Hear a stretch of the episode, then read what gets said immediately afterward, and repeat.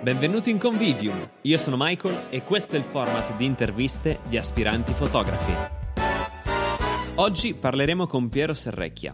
A 20 anni apre il suo studio e dopo 30 di lavoro è ancora affascinato dalla fotografia come il primo giorno. Oggi faremo un tour virtuale nel suo studio in cui analizzeremo tutti i processi e lavori che produce al suo interno, dallo scatto alla stampa fino alle consegne. Il tutto contraddistinto dalla sua delicatezza. Buonasera, ciao Michael. Come ciao stai Piero? Bene, iper emozionato. Tu sai perfettamente che non so se ringraziarti per questa live o, con, o condannarti, presumo più condannarti. E niente, vabbè, eh, volevo fare giusto una premessa, che è quella di farti i complimenti invece a te, a te per questo progetto che io sto seguendo dal, dalla prima live in questo periodo di quarantena e devo dire che ti, ti fa onore per il modo in cui la, la, stai portando avanti, per le persone che stai intervistando, tutti i grandi artisti eh, di vari livelli, tranne il sottoscritto ovviamente, oggi il livello scende, eh, sì, e, sì. però ti faccio i complimenti e spero che le persone che ti hanno seguito fino ad oggi ti, ti siano veramente grati di questo lavoro, perché credo che sia iper impegnativo, ti porta via tantissimo tempo, io lo so, perché ci sentiamo giornalmente. E niente, per cui ti faccio un applauso, sei veramente in gamba.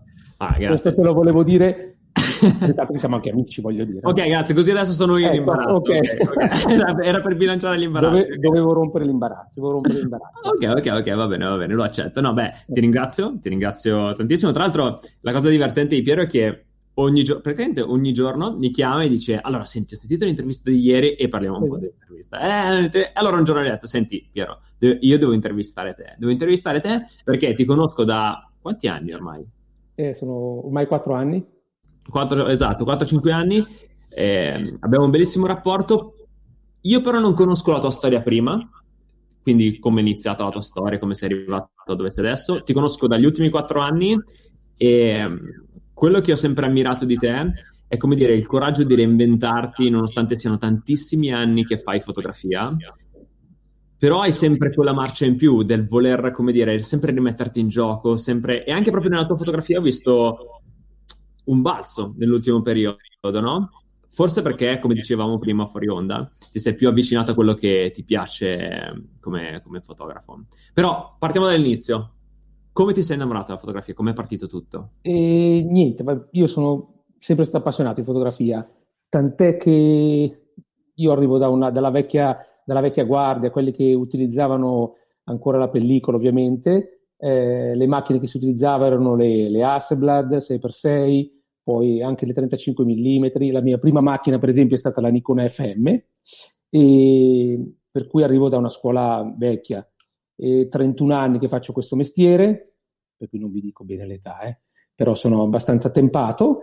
E niente, io ho cominciato proprio come diceva Toscani, no? io sono il clicker della porta accanto, cioè il fotografo di, di provincia. Eh, non, non, non, mi metto neanche al, al paragone vari, eh, delle varie persone che hai intervistato tu. Eh, ho una storia molto più semplice, una storia che mi ha portato a, oramai a 30 anni di attività a rivalutarmi completamente perché il digitale ha portato nel nostro settore un cambiamento notevole. Perché io a 20 anni sono partito con uno studio fotografico di paese e ovviamente il tempo era la, la cosa che funzionava ovviamente era eh, la stampa delle fotografie per cui la gente eh, fino a 30 anni fa mh, andava in vacanza, stampava rullini, faceva rullini per cui poi li portava ovviamente a sviluppare e io in quel momento lì ho, ho creduto in questo commercio e ho nel mio negozio ho messo dei macchinari in modo tale che mi, mi facessero lavorare. Eh, ovviamente portavo avanti nello stesso modo la fotografia, perché avevo il mio piccolo studio, io ho sempre stato innamorato dei bambini, per cui fotografavo tanto i bambini nei vari eventi, facevo eventi anche normalissimi, eh, tipo comunioni, cresime e ovviamente i matrimoni. I matrimoni che si facevano 30 anni fa, 25 anni fa, 20 anni fa non erano i numeri di adesso, nel senso che eh, io ricordo che l'anno che è andato meglio, se possiamo dire così, eh, avevo fatto quasi 100 matrimoni in un anno, per cui tanti. Eh, se considero che sono 30 anni che faccio matrimoni, eh, ne ho veramente tante alle spalle. Ovviamente era un altro fotografare, si fotografa con la pellicola, si portavano a casa ovviamente eh, pochi scatti, tutti mirati, tutti posati la maggior parte, si usavano filtri, roba che adesso, a pensarci adesso, ho un po' di nostalgia, però anche un po' da dire come fotografavamo, insomma, ecco. Eh, una cosa mi viene sempre in mente nel, nei matrimoni era in uso comune di tutti i fotografi, una volta i filtri si mettevano allo scatto, per cui si mettevano davanti all'obiettivo e ovviamente c'erano le persone che si inventavano le cose più, più strane. E una cosa proprio un ricordo, ma veramente di tanti anni fa, era che si prendevano eh, i portatovaglioli, quelli di plastica colorati, si univano due o tre perché erano ovviamente eh, a forma di un cerchio, si mettevano vicini e praticamente mettendo davanti all'obiettivo faceva l'alone colorato, una roba obbrobriosa ovviamente, a pensarci adesso, eh. però eh, questi erano i matrimoni, insomma, poi io cercavo di, di, metterci il mio, mi piaceva la foto pulita e devo essere onesto, per tanti anni ho riscontrato un, un buon successo di, di, di clientela, la gente mi dava fiducia, ogni anno i matrimoni aumentavano, avevo una bella equip, e, e ho portato avanti questo discorso per diversi anni. Eh, andava bene sia la parte fotografica, andava bene sia la parte commerciale, perché vabbè, io essendo, come dicevo prima, un fotografo di provincia, eh, accontentavo un po' tutte, accontentavo la nonnina, accontentavo la mamma, accontentavo la, insomma, la, la gente comune che chiede le cose più comuni in un negozio di fotografia. Questo è andato bene per vent'anni e poi è arrivato il nostro signor digitale che avevamo intuito che sarebbe cambiato. Dico abbiamo intuito perché poi io avevo una rete di colleghi, ce l'ho ancora adesso, che avevano negozi storici anche a Milano, negozi grossi, e avevamo intuito che il digitale avrebbe portato un, un, avrebbe portato un danno nel, nel nostro commercio e così è stato, ma nonostante tutto io ho voluto crederci lo stesso, tant'è che mi ricordo che avevo preso la prima macchina fotografica da vendere una tra le prime, mi ricordo, era una Yashica e aveva tipo un milione e duecento megapixel. Dirlo adesso è assurdo, però è un milione e duecento megapixel, sì. E, e, niente, da lì è partito il discorso digitale e man mano che si andava avanti negli anni il lavoro ovviamente è calato e a quel punto ho dovuto fare una scelta che, ed è stata quella di un po' staccarmi dal, dalla parte commerciale e dedicarmi a quello che per, ovviamente per me è stata sempre la mia passione, che è la fotografia, e, e ho cercato di perseguirla come la sento, insomma, con quelle che erano le mie capacità, con quella che è la mia tecnica. Eh, ovviamente mi sono completamente rivisto, eh, ho continuato a fare formazione, la sto facendo ancora tuttora, nonostante ho 51 anni, eh, mi fa piacere farla perché mi sento sotto quell'aspetto un ragazzino. Io eh, anche quando ci sentiamo io e te noto questa cosa qua, questa tua voglia di, di imparare, questa tua voglia, questa tua frenesia di, di, carpire un po' dappertutto. Ecco, questa cosa qua ce l'ho anch'io a 51 anni e non me ne vergogno, eh. nel senso che mi rendo conto che è un'età un po' troppo in là, però lo, siccome lo, lo, l'ho riscoperta adesso, la sto vivendo veramente come un ragazzo di 30 anni. E, e non, nel senso sono contentissimo e mi sta portando anche delle, delle, a livello morale, eh, a livello morale mi sta portando veramente delle belle soddisfazioni. Tant'è che, come tu sai, poi ho aperto il, uno studio eh, un fotografico un, un, po' più grande, l'ho attrezzato come piace a me e, e poi da lì ho ovviamente migliorato i miei, i miei servizi, che sono i servizi che anche tu conosci, che sono legati ai bambini, al newborn, alla foto di maternità che in quest'ultimo periodo ci sto veramente credendo tanto e mi sto veramente impegnando. Eh, ho continuato a fare i miei matrimoni, ovviamente un po' più di nicchia, li curo in maniera particolare, mi impegno anche in quello, faccio formazione anche in quello e, e porto avanti il discorso di ritratti che è un'altra ala di quelle, di quelle che mi appassionano perché lì entra dentro un pochettino la, il desiderio proprio che c'è dentro di me di fotografia. Grande, insomma, ci hai fatto una panoramica generale di insomma, quello che è stato il tuo percorso, però voglio partire dall'inizio. Ehm, come, cioè, come è iniziato con la fotografia? Cioè, perché hai iniziato con la fotografia? Qual è stato, come dire, l'ingrediente fondamentale che ti ha acceso? Perché io ho una macchina fotografica compatta, a casa la utilizzavo e niente, ho deciso di, di, di usarla come pretesto per, per, portarmi avanti in questo discorso qua. E io sono andato a studiare di sera eh, al British College per fare, perché il mio intento era diventare un fotografo di passerella, cioè quello che volevo diventare era quello. Per cui ho collaborato con uno studio fotografico per otto anni e intanto andavo a studiare. Eh, dopodiché ho avuto anche una proposta di, di, fotografo da passerella, che era la cosa che mi interessava, eh, solo che poi per motivi familiari non ho potuto accettare, perché voleva dire staccarsi, andare a, in giro, ovviamente, eh, per cui sapevi quando andavi via e non sapevi quando tornavi a casa, io avevo dei problemi e non potevo, non potevo accettare. Per cui a quel punto lì, ho, visto che non, non, ho dovuto rinunciare a quello che poteva essere il mio sogno, eh, ho cercato un'alternativa ed è stata quella di aprire lo studio. E così ho fatto. L'ho aperto che avevo 20 anni. Oggi ne ho 51 e sono 31 anni che ho, ho lo studio. 31 anni di studio è tanta roba, eh? Sono tanti, sì, sono tanti. Sì. È roba da andare e... in pensione, ma non mi conviene. no, infatti no.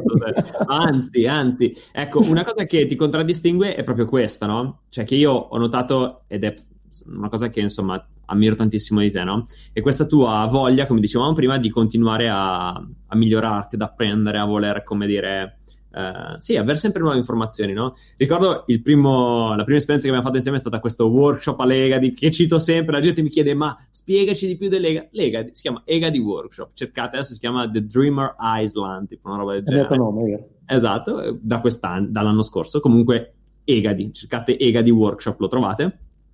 E andammo insieme, no? E fu un'esperienza bellissima perché, insomma, per tutto quello che è successo, ma poi quello che notai di te era, era che proprio, uh, insomma, avevi questa voglia di imparare e che, è, cioè, fa strano, no? Perché una, una persona dopo 30 anni a fare un lavoro all day long, tutto il giorno, ancora ha quella fiamma di passione che, che brucia, che vibra per cercare di apprendere il più possibile. Mi chiedo, come hai fatto? Dopo 30 anni ad avere ancora questa passione bruciante? Forse perché, forse perché amo la fotografia. È per quello. Cioè, io ancora oggi vengo a casa la sera, eh, mi sento ovviamente un po' di, di, lamentele familiari, però spesso e volentieri, nonostante passo tutta la giornata in studio, nonostante 31 anni che sono dentro nella fotografia, vengo a casa e il mio hobby è la fotografia.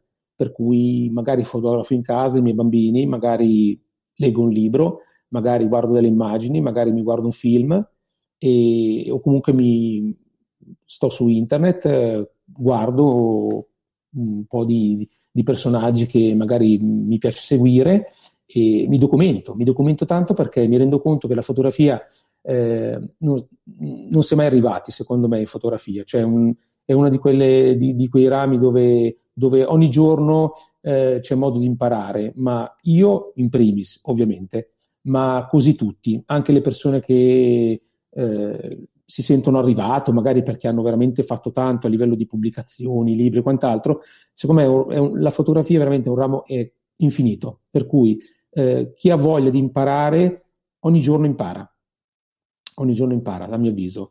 E la voglia che ho adesso io è questa, cioè io la sento veramente una cosa dentro di me, eh, ogni volta che fotografo qualcosa mi viene sempre in mente già di, di farne una diversa o magari migliorare qualcosa, guardo le immagini, mi rendo conto che eh, forse se l'avessi fatta diversamente sarebbe uscita meglio, per cui magari faccio una ricerca, cerco di capire come farla e la volta dopo magari succede. Senza dimenticare che ovviamente eh, nel mio caso, ma penso che nel caso di tutti, anche delle persone che sono i tuoi utenti, quelli che mh, gli piacerebbe diventare o magari prendere questa strada qua, comunque non dimentichiamoci che il fine comunque per tutti è quello di sostenerci, nel senso che non è che possiamo lavorare per la gloria, neanche possiamo pensare che eh, diventa sempre solo un hobby se fatto ovviamente con costanza come lo faccio io, come lo fai tu, come lo fanno tante altre persone simili a noi. Per cui alla fine devi, i, i, i conti devono quadrare, per cui non ti puoi dimenticare che devi lavorare per portare a casa ovviamente la pagnotta. Eh, però mi, mi, sto ritirando, cioè mi sto tirando fuori degli spazi per eh, fare dei progetti miei, che sono ovviamente progetti piccoli, eh, non è che ambisco chissà che cosa, però magari decido di fare un progetto sul ritratto e allora mi impegno, mi, mi faccio la mia scaletta, decido cosa fare, poi comincio a fare dei contatti, eh, faccio delle foto, poi magari le rifaccio ancora e mi faccio delle stampe perché ho la possibilità anche di stamparmi, come tu sai, i materiali, mi piace la stampa fine art e, e niente, faccio dei progetti, me li porto avanti e questo mi aiutano a crescere. Come mi aiuta a crescere il fatto di partecipare a un workshop, come mi aiuta a crescere il fatto di partecipare a un contest, eh, come mi aiuta a crescere parlando con Michael, sentendo Oliviero Toscani, sentendo Benedusi, eh, oggi ho ascoltato Poletti, bellissima persona, e tutte le persone che hai intervistato te, io credo che da chiunque si può imparare qualcosa. Se non impari in tecnica, impari magari qualcosa nella vita, magari impari un modo di approccio diverso. Ogni persona, secondo me, ti può dare qualcosa, anche quella che magari tecnicamente mh, non, è, non, non, è, niente, invece magari come persona ti può passare un, un come posso dire, un, un modo di, di, di comportarti che ti fa acquisire invece magari sicurezza. Ecco, una cosa che mi piace pensare è che ogni persona ti può dare un, uh, un modo in più per uh, approcciarti magari alla fotografia, un modo in più magari per uh, sviluppare meglio quel progetto, un modo in più magari per essere migliore tecnicamente. E tu devi essere capace da ogni persona di, di cercare di, di, di cogliere il lato migliore di quella persona. Chiaro, eh, sono d'accordissimo con te ovviamente, poi ne parliamo spessissimo di questa cosa. Esatto. Allora, il tuo, eh, mm, il tuo, studio è suddiviso in questo modo. Hai una parte, diciamo, al pubblico, quindi molto bello peraltro il tuo studio, cioè io sai che amo venire lì quando sono lì e lo guardo con gli occhi, gli occhi a cuore. Eh, c'è questa parte rivolta allo studio, insomma, con tutte le stampe, tutto, insomma, tutto quello che mostri per il pubblico, il bancone, poi c'è una parte dietro dedicata alla stampa poi c'è invece la parte più nascosta, diciamo che è anche la parte più bella, ovviamente, per noi fotografi, che è lo studio vero e proprio con tutte le luci, il fondale, eh, come si chiama? Eh, fatto in... Um, come si chiama? Il limbo, il limbo. Il limbo, esatto, il limbo. Eh, non mi viene la parola. Insomma, hai queste tre aree e già ogni area, diciamo, per ogni area servono delle competenze. In più tu scatti e fai ritratti, quindi sei un ritrattista molto bravo peraltro, uh, newborn e lo fai da Dio, maternity e lo fai da Dio, e fai matrimoni e li fai da Dio. Ora mi chiedo, tra tutte queste cose, quali sono, cioè, qual è quello che preferisci fare e quanto è stato importante avere, come dire, una sinergia tra tutte queste nozioni, no? Così diverse, essere così completo su tanti aspetti. Allora, allora diciamo che lo studio, fare le foto in studio mi piace proprio tanto, lo sento a pelle il mio mondo, nel senso che mi piace il rapporto uno a uno, per cui se io sto fotografando una persona, la sto ritraendo, quasi nel, nella maggior parte dei casi è sempre una persona. Eh, quando fotografo un bimbo, nella maggior parte dei casi è una persona. Quando fotografo una donna incinta, è una persona. Per cui ho, ho, proprio bisogno di questo contatto umano, io lo dico così, proprio un contatto umano perché mi piace sentire a pelle le persone, tant'è che eh, difficilmente arrivo allo scatto senza aver conosciuto prima il soggetto, ma quando intendo conoscere intendo proprio, eh, cioè magari scambiarci un po' di parole. Adesso è vero che con mezz'ora eh, visto anche un paio di volte no, non puoi conoscere una persona, perché per conoscere una persona veramente ci vuole, ci vuole tantissimo tempo, però secondo me il vedersi, il dialogare un paio di volte fa, fa sì che questa, eh, questa sinergia comunque cominci a esistere. Facendo così il giorno del ritratto, il giorno che viene la, la mamma a fare le fotografie, io mi sento già un pochettino in, in sintonia. Ovvio che dopo arrivate in studio, dove c'è da lavorare, per cui eh, trovare una, un, una confidenza con, con, il soggetto che non è per niente scontata, anzi, eh, io comincio a chiacchierare prima di fare le fotografie, in modo tale che sciogliamo un pochettino se c'è un pochettino di, di tensione, perché la tensione che ha il soggetto, ovviamente ce l'ho anch'io, perché devo fare un lavoro, non conosco la persona e mi rendo conto che magari quella persona in quel momento lì non è proprio a suo agio, per cui cerco di chiacchierare in modo tale di stemperare la, diciamo, il, il momento e, e, niente, poi comincio a scattare, tenendo presente che per me i primi dieci minuti che scatto sono eh, i dieci minuti che utilizzo per far sì che la persona si fidi di me. Per cui eh, soprattutto quando fotografi bambini o, o, o le, mamme, le, mamme, incinta, che ovviamente si trovano davanti a un uomo e solitamente le donne incinta eh, per la maggior parte de, de, dei casi vengono fotografate da, da fotografe donne, per cui potrebbero avere qualche imbarazzo e per me questi dieci minuti servono proprio per fargli capire che, cioè, che per me è veramente importante quel momento, che ci tengo a esaltare la loro bellezza di madre eh, perché ho una teoria sulla, sulla, donna incinta che io la vedo come una dea e così la voglio ritrarre, nel senso non mi piace, cioè, non mi piace far vedere la pancia della donna solo perché è incinta, cioè mi piace eh, farla diventare proprio una cosa importante, una cosa bella proprio da vedere. Cioè io dico sempre, quando fotografo le, le, le, le mie mamme, una cosa che gli dico, gli dico, sentiti che sei la più bella perché sei la più bella io dico sempre così. E vabbè, un modo. Loro sorridono, però lo penso realmente, perché una donna incinta è bellissima da vedere e se lei ha la consapevolezza che comunque la pancia è una cosa stupenda e accetta questo mio, questo mio spunto, eh, vengono, si tirano fuori delle, delle, delle, delle, belle immagini proprio con questa appagatezza di, di sentirsi bella, perché è vero che la pancia è già bella di suo, ma vedere una mamma fiera, del fatto che ha una pancia, vederla fiera, vederla sorridente, il tutto si decuplica, per cui diventa una bellissima immagine a mio avviso. Sai che questa cosa tu non me l'hai mai detta, cioè questa tua visione delle madri incinta, ma mentre me la dicevi ho, io ho bene in mente, come sai, le tue foto perché le ammiro tantissimo ed è esattamente così. Bene. È proprio quella l'immagine che dai, cioè che ogni madre è una dea, no? E quando la fotografi ha questo, cioè traspare questa cosa ed è verissimo. E peraltro io ho visto foto di donne bellissime che hai scattato, ma anche di soggetti magari tra virgolette un po' più difficili che comunque tu sei stato in grado di rendere dee in questo modo, no? Cioè, come dire, di valorizzarle tantissimo. Credo che sia eh, difficile. Quanto ti è servito per affinare la tecnica? E...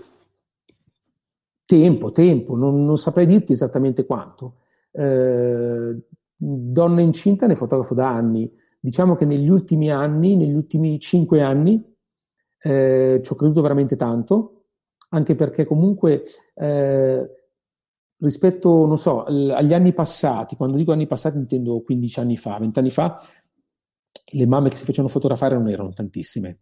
Diciamo che è una cosa che negli ultimi 8-5 anni, così, da 8 anni in qua ha preso piede eh, come ha preso piede un pochettino il newborn. E allora adesso c'è più la richiesta, per cui quando c'è richiesta ovviamente ti mette anche un, un po' più in gioco e dici ok, va bene, cerco di specializzarmi in un settore in modo tale che lo voglio fare, lo voglio fare bene. Eh, per cui ho, da quel punto lì ho cominciato a lavorarci, ho cominciato a studiarci un pochettino, eh, ho fatto ovviamente della mia formazione, eh, dopodiché ho, ho, cominciato con lo studio a fare dei, dei progetti sulla, sulle donne incinta e, e, ancora oggi sono dietro a, a farli, a cambiarli, solo che mi rendo conto che man mano che passa il tempo vengo più appagato perché riesco a, ad arrivare in quell'obiettivo che mi sono preposto. Per cui faccio degli studi su, su come eh, vestirle, per, per il po' che le vesto io, perché la maternità secondo me è il nudo della donna, per cui io cerco sempre di fotografarle con meno veli possibile, insomma, cerco sempre di dare più importanza alla pancia e al loro volto. Ovviamente non fotografo mai le, le, le, le donne nude, trovo ovviamente tutti dei, dei, contesti particolari per farle apparire così, ma poi in effetti non, nude non le vedo mai. Eh, però mi piace l'idea di far vedere il corpo, il corpo senza troppi veli non sempre perché delle volte utilizzo anche dei vestiti, però in linea di massima l'idea della, eh, che ho io in testa della donna incinta una donna eh, comunque con la sua pancia che si eleva, con il suo bel viso e ovviamente il corpo seminudo. Ecco, parliamo di questo. Quanto, qual è l'errore più grande che un fotografo di maternity potrebbe fare? Eh, non lo so. Allora, dentro il medico eh, non avere un'idea di come fotografarla. Cioè, secondo me, quando fotografi una, una, donna, una donna incinta, è un po' come il ritratto, devi avere un'idea nel senso che siccome la conosci prima, la vedi prima, ci parli prima, secondo me devi già avere un tuo mood in testa di come deve essere fatto il servizio. E se hai, quel, se, se hai a fuoco quel, quel, quel discorso lì, eh, secondo me puoi, puoi comunque portare a casa delle belle immagini. Poi ovviamente se è la prima volta che ti approcci porterai a casa un'immagine che magari non ti appagherà a mille e man mano che, che andrai avanti a farli mi, puoi migliorare. Eh, diciamo che se hai il progetto ben, ben, delineato in testa, riesci poi a farlo anche eh, in fase di scatto. Se ti proponi senza avere un'idea, ti arriva lì un cliente che hai conosciuto mezz'ora, eh, pensi di metterli su due vestiti e fargli delle fotografie di maternità senza conoscere magari un po' la tecnica, senza mh, trasportarti cioè, a livello proprio emotivo no? nel, nel, discorso della maternità, difficilmente porti a casa un, un lavoro accettabile, a mio avviso. Ok, perché credo che comunque, come dicevi effettivamente tu prima, soprattutto per un uomo, Uh, come dire, approcciarsi a una donna incinta sia un momento delicatissimo, no? Perché lei è nel momento in cui è più felice ma più fragile in qualche modo, no? Perché comunque, poi vabbè, la maternità non solo porta alla pancia, spesso porta, non so, le donne magari tendono le, leggermente a ingrassare un pochino, no? Quindi non sono esattamente in linea come vorrebbero. E quindi tu come riesci a come dire, legare con loro, al di là di quello che hai detto prima, no? Però come riesci a entrare in empatia? Allora, è vero quello che stai dicendo, nel senso che eh, la maggior parte delle donne che fotografiamo sono delle donne normali, non sono fotomodelle, eh, per cui io parto dal presupposto che ogni ragazza, ogni mamma che viene in negozio a me, comunque è bella a prescindere, nel senso che ognuno, ognuno ha la sua bellezza. Anch'io in un certo qual modo ho la mia bellezza, anche Michael in un certo qual modo ha la sua bellezza. Se riesce a tirare fuori se riesce a tirare fuori il bello di ogni persona, secondo me una ragazza che magari è anche paffutella, magari non è alta, magari poi nel, nel, nel momento della, del, del, della, maternità tendenzialmente si tende ad ingrassare, magari ci sono delle persone che riescono magari a mantenere, tra virgolette, la linea, ci sono delle persone che non ce la fanno. Eh, per me sono belle comunque, eh, ovviamente cerchi di fare delle fotografie adatte ad ogni soggetto, ma la cosa bella, secondo me, la cosa più bella, e penso che è quello che poi mi riconoscono i miei clienti, è che per me quando vengono in, in, in studio a fare le foto, per me loro sono le più belle in quel momento lì. Cioè io non distingo la, eh, questa è bella e quella di settimana scorsa non lo era. Uh, tu hai una bellezza, quella di settimana scorsa è un'altra e quella di settimana prossima ne avrà un'altra ancora. Io lavoro nella stessa maniera, cerco di impegnarmi esaltando le peculiarità di ogni individuo, in questo caso di ogni mamma, e scendo con loro eh, a un livello dove, non so, le faccio sentire a loro agio, cioè io non, eh, sono una persona intanto che mi piace proprio il rapporto umano, per cui mi piace parlare, mi piace eh, sentirle vicino, per cui gli faccio un sacco di complimenti alle mamme, eh, già il fatto comunque che portano in grembo un bambino eh, sono già da elogiare, e, e, poi il fatto che si fanno fotografare ancora di più, il fatto che si fanno fotografare da un uomo è l'apoteosi. Per cui se già una donna... È vero però. Esatto, una donna che accetta di essere fotografata da un uomo che non conosce e si fida vuol dire che qualcosa gli è passato, se no non verrebbe. Chiaro. E, um, stavo pensando che alla fine tu fai ritratti, però ritratti in un certo modo, cioè io quando guardo i tuoi ritratti, soprattutto l'ultimo filone di ritratti che stai facendo, vedo che eh, c'è molta introspezione nei tuoi ritratti, no? Cioè, non è il ritratto tipo poggio la luce lì, scatto. Tu fai anche le fototessere, cioè, perché sai, uno dice io faccio le fototessere, ecco, tu le fai perché per lavoro so che fai anche quello, no? me l'hai fatto pure a me una volta. Però diciamo che quando invece lavori per i ritratti hai proprio un, un metodo introspettivo di farlo, no? Poi fai Newborn, quindi qualcosa di delicato, fai in maternity, quindi delicato, matrimoni delicati. Stavo pensando, Piero, ma tu lavori solo con le fotografie delicate, perché, cioè, è così, no? Se ci pensi, il filo conduttore che unisce tutti questi è la delicatezza, o sbaglio? Hai ragione, ed è così. Eh, ma è vero, non hai detto una bugia, nel senso che secondo me sono tutti, son tutti lavori eh, teneri, sono tutti lavori dove devi, devi metterci tantissimo di, del tuo, del, di cuore, cioè non, non, sono solo fini alla tecnica, perché se no non, porteresti a casa il risultato che devi portare a casa. Eh, per i bambini in maniera proprio assoluta, ma questo anche per le donne incinta, anche per i ritratti.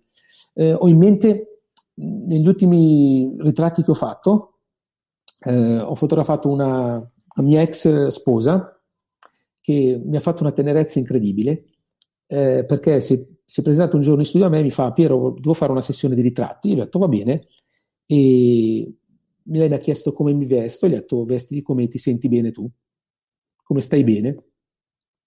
Allora fissiamo l'appuntamento, lei viene in studio, andiamo in studio e io no, questa ragazza qua me la ricordo ancora quando l'ho fotografata al matrimonio, è una ragazza molto sensibile. mi viene ancora adesso il, il, il, il magone in, Insomma, è arrivata in studio e notavo che era un po' tesa, no?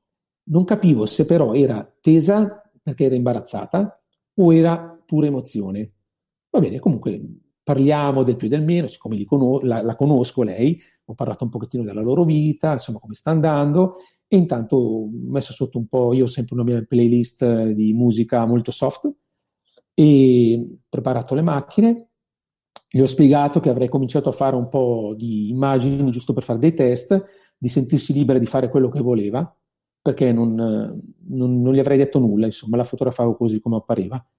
E niente, ho cominciato a fotografarla.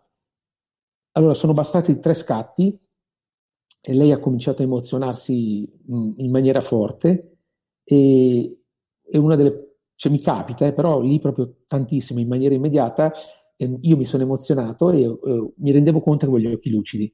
Lei se ne è accorta e credimi, è stata una sessione di foto dove le lacrime hanno lasciato veramente, eh, non hanno lasciato spazio ai sorrisi, nel senso che lei è stata tutto il tempo eh, a piangere, ma in maniera proprio come se, eh, un modo un po' sofferente ma, ma, genuino, e io ho cominciato a fotografarla così. A quel punto lì non, non, non, gli ho detto nulla, cioè eh, avevo già piazzato le luci, avevo già fatto tutto, ho cominciato a fare questa sessione dove lei veramente eh, si è chiusa in se stessa e con, questa, con, questo tono proprio un po' malinconico e gli ho fatto queste fotografie che poi lei ha apprezzato tantissimo perché era probabilmente un periodo della sua vita che stava attraversando, forse, forse non dei più felici, e, io l'ho fotografata così com'era, cioè nella realtà. E mi ricordo quando è venuta a prendere il servizio in studio, era, era, emozionata, tant'è che si è emozionata anche lì perché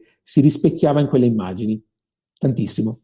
E questa è la cosa più bella, cioè il fatto di, di ridare ad una persona un, in fotografia quello che per lei è quel momento, secondo me è la cosa azzeccata di un ritratto. Certo che è un azzardo, cioè, ci vuole coraggio a fare una sessione del genere, no? Non è da tutti. Cioè, alcuni avrebbero potuto dire, ma no, dai, riprenditi un attimo, dai, scattiamo dopo, non ti preoccupare. E invece tu hai avuto questa sensibilità tale da poter non solo cogliere il momento, ma rappresentarlo al meglio e poi servirglielo, no? È stato wow. Tra l'altro, ehm, Francesca dice, eh, bellissimo ragionamento, quello sulla delicatezza di cui parlavamo prima, eh, mi ricorda moltissimo la fotografia di Boudoir per come la, la, intendo io. E poi continua dicendo, si potrebbe dire che la tua parola, come direbbe Gastel, sai che Gastel dice ci si potrebbe rappresentare o ci si dovrebbe rappresentare in una parola, potrebbe essere proprio tenerezza oppure delicatezza. Co- tu come ti eh, definiresti se cioè, cercare una parola? Ci hai già pensato? Sì, sì, assolutamente. Delicatezza forse è quella che più mi, mi, mi suona meglio nelle mie corde. Sì, eh, delicatezza. Io sono una persona che vado proprio in punta di piedi. Eh, mi piace rispettare le, le persone, per cui eh, rispetto il loro punto di vista. Mi, quando mi fanno le richieste cerco di, di cioè, le ascolto sempre, cerco in qualche maniera di, di trovare una, un punto d'accordo. E, e, poi se io penso alla fotografia, chiudo gli occhi, io penso alla delicatezza. Cioè, eh, tornando al discorso delle fotografie di ritratto e le fotografie di, di, di maternity, eh, secondo me cioè, proprio la cosa bella è proprio questo senso di delicatezza.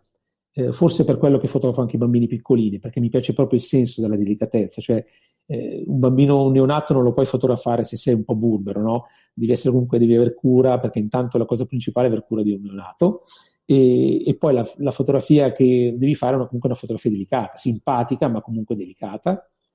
La stessa cosa va nel ritratto per il mio modo di vedere il ritratto. Io sono un ritrattista un po', in, come dici te, introspettivo, cioè mi piace, mh, mm, non è, non, adesso non, non, voglio fare poetico, eh, sono d'accordo su alcune cose che diceva eh, Toscani nella, nella, nella, tua, nella, tua, intervista, eh, dove diceva che una persona come fa a tirare fuori l'emozione, è vero, ci sta, eh, però ci sono secondo me dei momenti dove una persona eh, ha dei modi, delle espressioni eh, che possono essere non dico poetiche, però come nel caso di quella ragazza lì che attraversava quel, quel momento, ha tirato fuori delle espressioni che normalmente non avrebbe, non avrebbe mai pensato di tirare fuori davanti a un fotografo. Le ha tirate fuori in quel momento e le ho fotografate. Per cui per me quella è realtà, nonostante eh, in quel momento sta tirando fuori qualcosa che probabilmente arrivava dall'interno.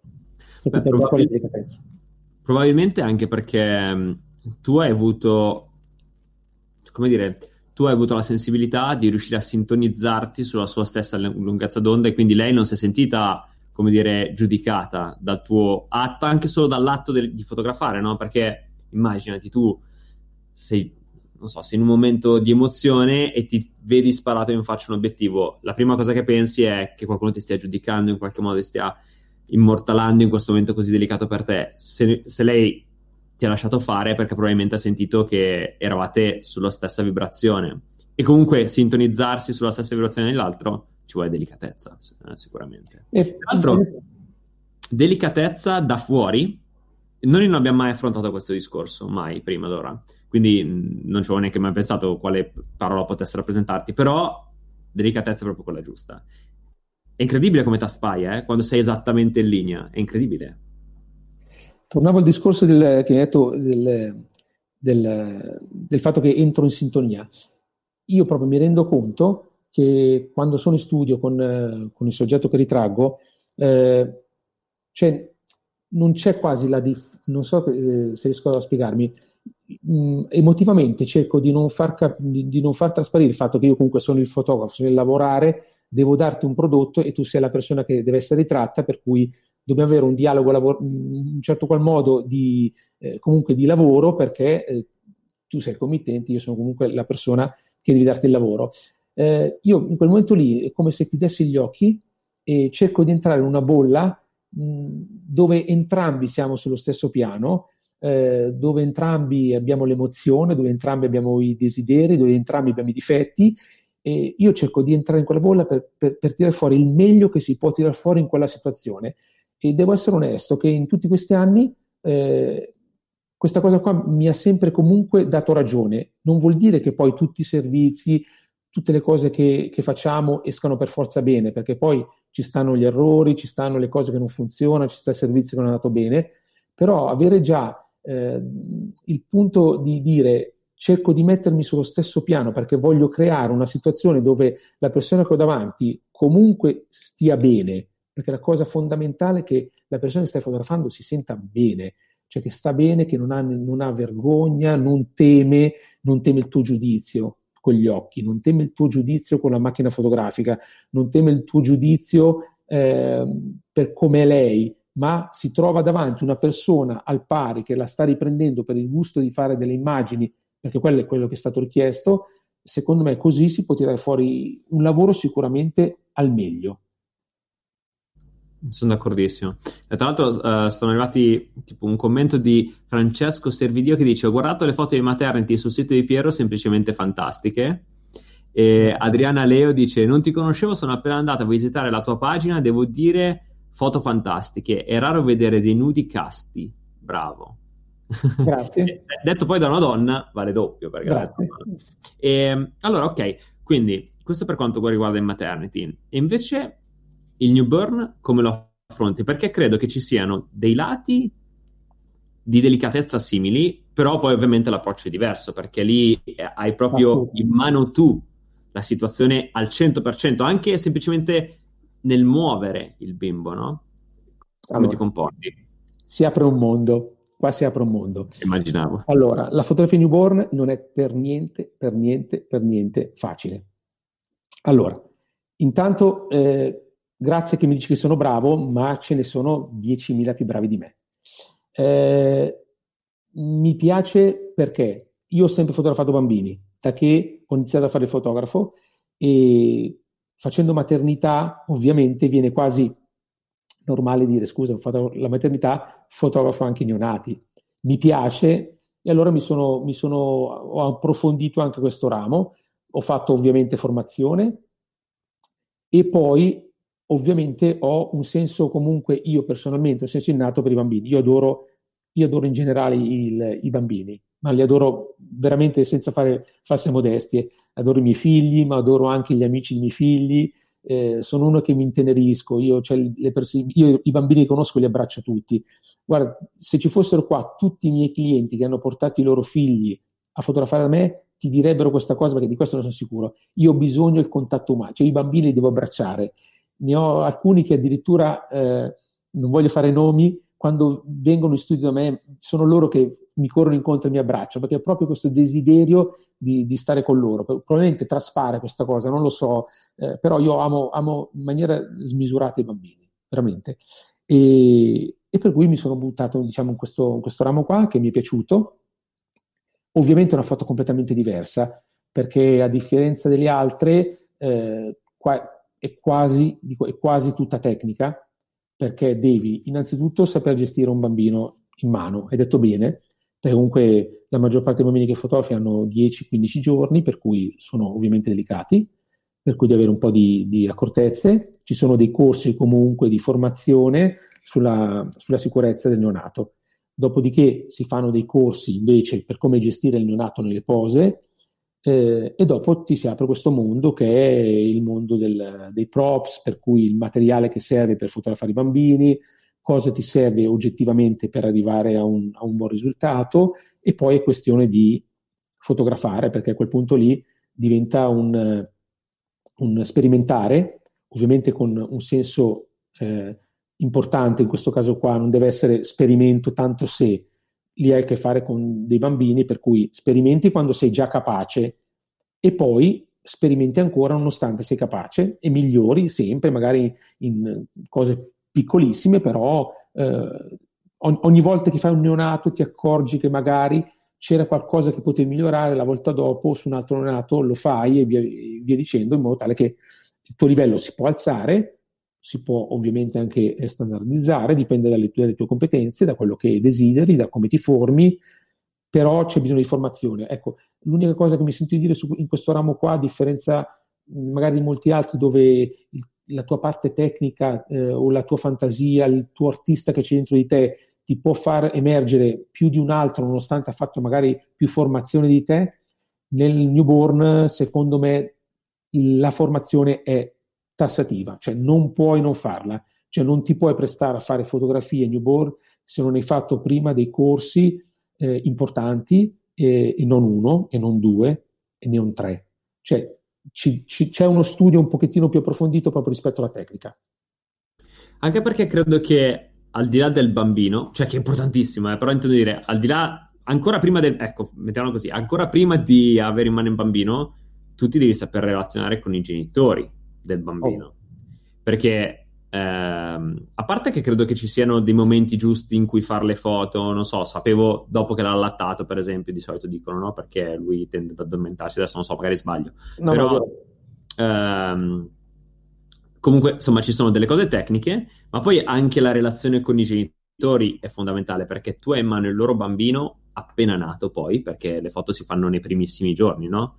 Quindi tu hai il loro bambino in mano, magari lo metti in posa, cioè come gestisci le relazioni con loro?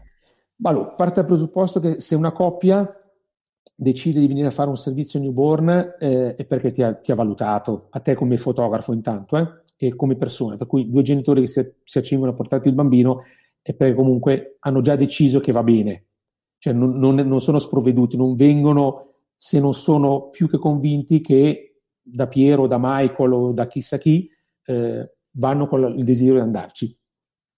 Il discorso invece è quando sei in studio, che prendi il bambino in mano e ovviamente devi mh, fare dei movimenti che sono movimenti in sicurezza, però sono, dove, sono dei movimenti che magari i genitori non capiscono, per cui in quel caso lì va bene quel discorso che hai detto te, tant'è che io ai genitori quando vengono dico non preoccupatevi perché il bambino che muovo mentre faccio le foto, gli faccio fare dei movimenti che sono dei movimenti normalissimi, sono dei movimenti che sono delle posizioni che già in pancia assume il bambino, eh, non lo sforzo, anche se magari delle volte il bambino piange, perché di solito piange quando poi ha fame il bambino, però eh, si tranquillizzano quando ti vedono dopo dieci minuti che tu sei lì col bambino, capiscono il modo come ti muovi, la delicatezza con cui eh, eh, sposti la mano del bambino piuttosto che il piedino, come lo tieni in braccio, queste cose qui già danno sicurezza ai genitori. Eh, una volta che loro vedono questa cosa qua, questa, questa tua eh, competenza, diciamo, di, che ti senti sicuro col bambino, loro comunque si sciolgono. Tieni presente che io comunque un, uno dei miei genitori lo tengo sempre a fianco a me. Ok, ok, chiaro. Beh, ehm, sì, immagino che non sia semplice per niente. No. E, peraltro, una cosa pensavo, ti ho visto fare tantissime foto di newborn e quello che ho sempre apprezzato di te è che ogni volta ne fai qualcuno di diversa. Dico, ma come fa? Cioè, eh, in un mondo in cui comunque, sai, è un po' standardizzato, no? Alla fine anche perché un bambino non è che puoi fargli fare le capriole, voglio dire, eh, non so, ti immagini un bambino così, ok, tu fai queste foto, le fai molto bene, sono molto belle, ma poi per esempio oggi o ieri ne hai pubblicata una in cui c'era il bambino avvolto dalle mani, cioè ho detto ma questa come l'ha pensata? E allora ti, ti faccio la domanda adesso che ti ho davanti, ma come l'hai pensata? E ritorno alla delicatezza, è quel mio modo di vedere la fotografia, cioè a me l'idea che le mani possono avere un, hanno un senso di protezione nei confronti dei bambini ultimamente lo sto utilizzando molto questa tecnica, mi piace tantissimo, eh, è un senso di protezione, per cui di delicatezza nei confronti del bambino. No? Proteggere un bambino vuol dire comunque essere delicati nei suoi confronti. Ecco, questa cosa qua mi piace un sacco. Eh, e ultimamente mh, sto cercando di fotografarli proprio mh, nella mh, loro naturalezza, per cui il bimbo senza troppi props e i genitori piuttosto che i fratellini, eh, mi piace utilizzare le loro mani le loro mani perché vanno a, a, completare quello che è il neonato e gli dà un senso anche eh, narrativo alla fotografia e non soltanto una foto fine a sé stante perché si vede il neonato, cioè l'idea di utilizzare le mani in un certo modo, questo lo sai anche te nei ritratti, può dare un senso narrativo alla fotografia. Per cui se utilizzato bene, se, se la mano è messa nel momento giusto, nel posto giusto, eh, con la luce giusta, può dare un senso di, di narrazione. Sì, io dico sempre che le mani sono il secondo sguardo in qualche modo, no? Esatto. Però lo dico quando ci sono i ritratti, quindi la mano della persona ritratta in qualche modo è il secondo sguardo. Tu riesci a, come dire, eh, dare significato anche alle mani di terzi, perché ah, cioè, il soggetto è bambino e le sue mani, cioè le mani che lo avvolgono ovviamente sono magari so, i genitori, i fratelli. Certo, so. sì, assolutamente sì. Interessanti. Sono, sono, quelle, però ripeto, la, eh, quello che mi piace delle mani è che sono la, eh, la completezza della famiglia, per cui il senso che voglio dare è proprio della famiglia, per non riprendere i genitori, che poi lo faccio anche, o i fratellini anche col viso, per una buona parte del servizio utilizzo i loro arti. Bellissimo, super, super, super bello. Ehm, allora, poi so che hai perché mi è venuta in mente questa idea da fare insieme, no? Facciamo una sorta di tour virtuale del tuo studio e ci racconti in ogni parte del tuo studio un po' di quello che hai, come dire, costruito, fatto, un po' la tua esperienza in ogni parte dello studio. Quindi siamo partiti dallo studio, quindi dalla parte con il fondale, eccetera. E, um, voglio spostarmi un attimo perché so che in un angolo hai tutto invece l'allestimento fatto per i bambini, per esempio per il periodo di Natale, che so che tu fai tutto a mano e rifai ogni anno. E quanto è importante per te essere parte integrante del processo creativo nel costruire un angolo apposta che poi utilizzerai per i tuoi shooting? Perché so che peraltro dipingi anche le pareti a mano, ogni tanto vengo lì da te e mi dici ah, ho fatto un telo nuovo nel weekend, dico nei weekend riposa. Invece no, tu fai teli, pitturi, fai un sacco di roba. Sì, è vero, è vero. Cioè, tendenzialmente una volta l'anno facciamo, faccio, faccio un, una situazione per i bambini nuova e devo essere onesto, mi faccio aiutare da una mia amica che fa tutti gli oggetti in legno in maniera particolare. Eh, io tiro fuori le mie idee, faccio un po' il mood board come solitamente si fa eh, vado su Pinterest, mi aiuta tantissimo. Eh, ho già delle idee. letto una guida bellissima. no, beh, lo so che lo dicevi. Eh, no, comunque mi faccio l'idea, poi mi faccio aiutare da Pinterest, tiro fuori i colori, pantoni, cerco di crearmi una, un, un quadro di quello che voglio. Quando questa cosa qua pronta, chiamo questa mia amica e, e cominciamo a costruire e buttiamo giù delle, cominciamo da, da zero, eh, ovviamente l'idea parte in un modo ma arriva sicuramente in un altro, però alla fine azzecchiamo sempre il, il layout da, da utilizzare. E ogni anno lo cambio ovviamente perché ogni anno fotografo magari gli stessi bambini che per 3-4 anni si vengono a fare ritratti in studio regolarmente. E per cui io cerco di dargli un'innovazione in questo senso qua senza mai dimenticarmi che la cosa che mi piace tanto è fare il ritratto, il ritratto pulito, e da qui viene il discorso che dicevi prima te, che mi costruisco i teli, perché negli ultimi due anni mi sto facendo i teli a mano, eh, che sono una rottura di scatole notevole, eh, mi rubano un sacco di tempo, però devo essere onesto che il risultato è eccellente, per cui lo faccio volentieri e quando faccio una sessione comunque butto sempre dentro due o tre ritratti puliti dove viene fuori un pochettino soltanto il, l'aspetto proprio del, del, bambino e basta. Ma tra l'altro, eh, in tutte queste live, no, viene sempre fuori il fatto che spesso quando uno parte a fare una fotografia, il fotografo ha già in mente quello che vuole, no? E tu costruendoti i tuoi teli, i tuoi spazi, eccetera, secondo me dai ancora più valore. Nel senso, se io venissi lì da te a scattare, ok, potrebbero venire cose belle, ma nel momento in cui in qualche, sì, eh, però mentre tu te lo costruisci, in qualche modo stai già, come dire, dando uh, forma a, alla fotografia che farai, anche se non l'hai ancora fatta. È interessantissimo questa cosa. E secondo me si sente molto nella tua fotografia questo, che hai comunque costruito tu, pezzo per pezzo, il tuo studio esattamente su di te. Sì, eh, allora a me piace questa cosa qua, nel senso che il fatto che eh, stabilisco già solo il colore con, che voglio, voglio, voglio, realizzare il mio, il mio fondale, eh, solo il fatto che stabilisco che oggetti utilizzare eventualmente come effetto quinta piuttosto che come sfondo, eh, mi aiutano sicuramente però questo non, non, prescinde dal fatto che se viene Michael in studio a me possa fare delle fotografie anche più belle delle mie. Cioè, diciamo che mi fa sentire, mi fa sentire più a casa, ecco, quello sì. Cioè, sto meglio quando fotografo perché so esattamente come deve uscire quel fondale eh, che lo illumino con un, eh, uno snoot piuttosto che eh, non lo illumino, oppure illuminato a luce ambiente. Eh, diciamo che sono sicuramente, ho più certezze prima di scattare perché conosco quello che sto utilizzando, come, come, tu conosci la macchina fotografica, io conosco anche il mio fondale, come re- reagisce, eh, perché so come l'ho, l'ho, l'ho dipinto, eh, so esattamente come viene fuori, che so io se lo illumino in una maniera piuttosto che in un'altra, quindi questo qua sicuramente mi aiuta.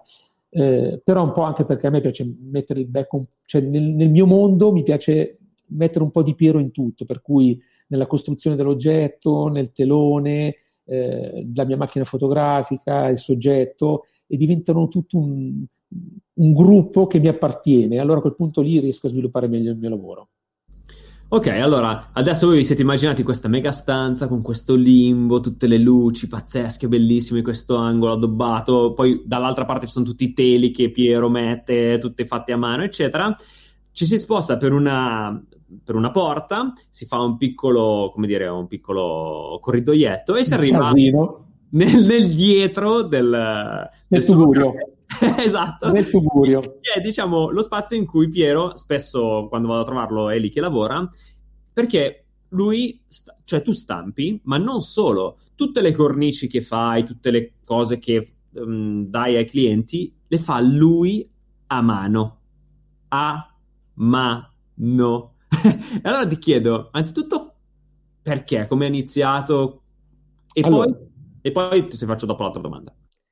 Beh, arriva un pochettino dal, dal, dal mio inizio. Io lo, cioè, ho collaborato in uno studio che aveva un laboratorio dove si sviluppava in bianco e nero, si sviluppava il colore, stampavo con l'ingranditore, eh, stampavo gigantografie. Ai tempi non c'erano i plotter, c'erano degli altri macchinari molto, molto grandi dove si stampavano i poster eh, su carta chimica per cui mi sono portato questo bagaglio di informazioni e quando ovviamente ho aperto il mio studio, eh, quello era il mio essere capace di, di, eh, di fare, fo- oltre il fotografo, la parte fotografica, quello che riuscivo a fare, per cui il dopo stampa. Per cui io ho sempre stampato e poi mi sono sempre curato i lavori del dopo stampa, eh, per cui mi sono attrezzato con macchinari che, più disparati eh, e oggi, come tu sai, ho anche una linea di album, eh, che io chiamo album wedding, ma sono album che io utilizzo ovviamente per qualsiasi tipo di, di, di servizio, che li faccio completamente a mano. Cioè io stampo, mm, mi stampo il mio album eh, anche in stampa fine art, eh, preparo il, il, il blocco proprio dell'album e poi mi faccio le copertine come piace a me. Eh, gli album che tu conosci eh, quando ho, ho, deciso di fare questa linea, gli volevo dare anche un nome, perché ovviamente faceva più figo, e proprio per tornare al discorso... Marketing. Marketing. eh, proprio per tornare al discorso che dicevi te, eh, l'ho chiamato Lenis, che, che, vuol dire delicato. Cioè, per cui tutto torna. Tutto anche, torna. L'album, anche l'album, essenza vuol dire, cioè un po' come... Eh, eh, una cosa, una cosa soffice, una cosa tenera, per cui tutto alla fine riporta a quella famosa parola che è la delicatezza, tutto che è quella che, che, a me piace, insomma, che nella fotografia mi piace esprimere. E, no, è incredibile perché forse non è ben chiaro uh, a chi ci segue il processo, cioè lui proprio fisicamente, oltre, cioè, stampa i fogli, li ritaglia lui, eh, li incolla lui fisicamente uno ad uno mettendo uh, un cartoncino tra una foto e l'altra, li piega lui, cioè proprio a mano tutto, non ci sono processi, al di là del taglio, che ok va bene, tu metti sotto diciamo manualmente e la macchina taglia, cioè la cosa fisica la fa la, la, macchina, ma al di là di questo tutto il resto lo fa lui a mano. Ed è incredibile vederlo lavorare. E allora ti chiedo, quanto ha inciso sulla tua fotografia anche sapere tutto questo contorno? Allora, io no, se penso oggi quello che faccio dopo le fotografie, per cui, non so, eh, i pannelli fine art, le stampe curate, i bianchi e neri e poi montati su pannello, gli album eh, magari che fai eh, da matrimonio e poi lo costruisco io, il blocco, la copertina, eh, poi ho questa, ripeto, collaboro con questa ragazza che lavora in legno, che mi fa le copertine in legno, eh, gli involucri in legno che sono fantastici, eh, perché tutto deve avere un senso del mio album. Eh, non riuscirei a farne a meno, cioè mi ruba tantissimo tempo, mi rendo conto che delle volte forse faccio anche troppo, eh, però non riuscirei a fare a meno, cioè l'idea a me di, di, so, di fare un album di matrimonio, fare la post-produzione, impaginarlo e poi darlo a un laboratorio che ovviamente lo stamperà bene, eh, ovviamente mi farà una copertina fatta bene e mi ritorna indietro finito. Se ci penso oggi, non lo so, mi, mi sembra che è come, eh, come, se mi mancasse un pezzo, cioè a me l'idea che mi curo l'album dal, dal momento dello scatto a quando consegno l'album fisicamente al cliente, questa cosa qua mi, mi, mi dà l'impressione di dare un, una cosa unica, perché è vero che poi i miei album non ce n'è, cioè nel senso eh, scelgo, le, scelgo, io le stoffe, scelgo i materiali, stabilisco i formati, scelgo io le, le cover, eh, stabilisco come di, rifinirli, per cui alla fine è veramente un, un, un, un, album creato nel mio studio, per cui non ci può essere uno uguale. Non voglio dire che è meglio di un altro, voglio solo dire che è un album unico, nel senso che così non lo può fare nessuno, ma non perché non sono in grado di farlo. Per cui l'ha creato Piero eh, con i miei ragazzi che lavorano in studio con me e per cui è un prodotto nostro. nel senso che poi può piacere o non piacere, ma di sicuro è unico. E questa cosa qua mi fa un sacco piacere. Artigianale, peraltro. Esatto. Al 100%. E, ehm, invece, la, al di là di tutto il lavoro artigianale che fai sugli album sui, e sulle, sulle stampe, perché, cioè, peraltro, lui fa fisicamente pure le cornici. Dico, Piero, compra le cornici. Invece no, fa pure fisicamente le cornici. Cioè, è lì col martelletto che picchia dentro. Dico, mazza, io non riuscirei mai a fare una roba del genere, mai. Però sai, quando poi effettivamente tu hai in mano un, un, quel tipo di prodotto lì, ha quel profumo diverso, no? Cioè, è, non so, è artigianale, cioè in tutto si sente proprio e si percepisce. Invece, quanto è importante la stampa, proprio la possibilità di stampare le tue foto lì nell'immediato, riv- rivederle, rifinirle? Eh beh, lì è, per me è fondamentale, cioè eh, l'idea di, di, stampare, non so, 10 stampe perché ti servono per fare una mostra, 10 stampe perché un cliente ti chiede eh, delle foto in bianco e nero, fine art, eh, le ha bisogno magari in, in 5 giorni, eh, tu fai la prova, la prova va bene, poi magari ne stampi le altre 9 e una non, eh, non, è uscita bene perché è uscita troppo chiara, è uscita troppo scura, i neri non sono incisi o quant'altro, hai la possibilità di rifarlo immediatamente, per cui difficilmente riesci a essere in ritardo, eh, difficilmente consegni un lavoro non, non, adatto, eh, perché hai la possibilità di farlo in casa. È come, come ti posso dire, cioè se, se, tu ti appoggi a un laboratorio, per quanto bravo sia, se c'è un errore comunque do, devi rimandare il lavoro, eh, il laboratorio te lo devi fare, te lo devi rispedire, per cui sono anche dei tempi diversi, un conto è avere i plotter in studio, ti permettono di fare delle fotografie che se poi non ti piacciono te le puoi rifare, eh, hanno dei costi ovviamente diversi, te la puoi giocare anche su, quella, su quell'aspetto economico e, e, ti ripeto, per me comunque è essenziale. Oggi non riuscirei a farne meno della parte del dopo stampa. Chiaro. Eh, ok, e quindi questa era la nicchia, diciamo, il, il, posto in cui passi più tempo, ok? Poi si attraversa la porta e c'è quest'area espositiva in cui ci sono gli album, eccetera. E qui voglio farti una domanda, perché credo che sia interessante per chi comunque ha la visione un domani di volersi aprire uno studio. Eh, tu prima quell'area non ce l'avevi, diciamo, da quando hai reinventato il negozio, hai creato questa, sì, questa sorta di showroom, diciamo, no? In qualche modo, in cui fai vedere un po' tutti i tuoi prodotti, ci sono le cornici, eccetera. Uh, quanto hai visto che ha influito sulla tua clientela questo, questa nicchia? Allora, la cosa che ho visto che hanno apprezzato è il fatto che ho aperto completamente lo studio, l'ho fatto diventare, come tu hai visto, un, un locale unico. Eh, dove ho lasciato spazio veramente al poter vedere eh, nella sua totalità il, il, il, negozio.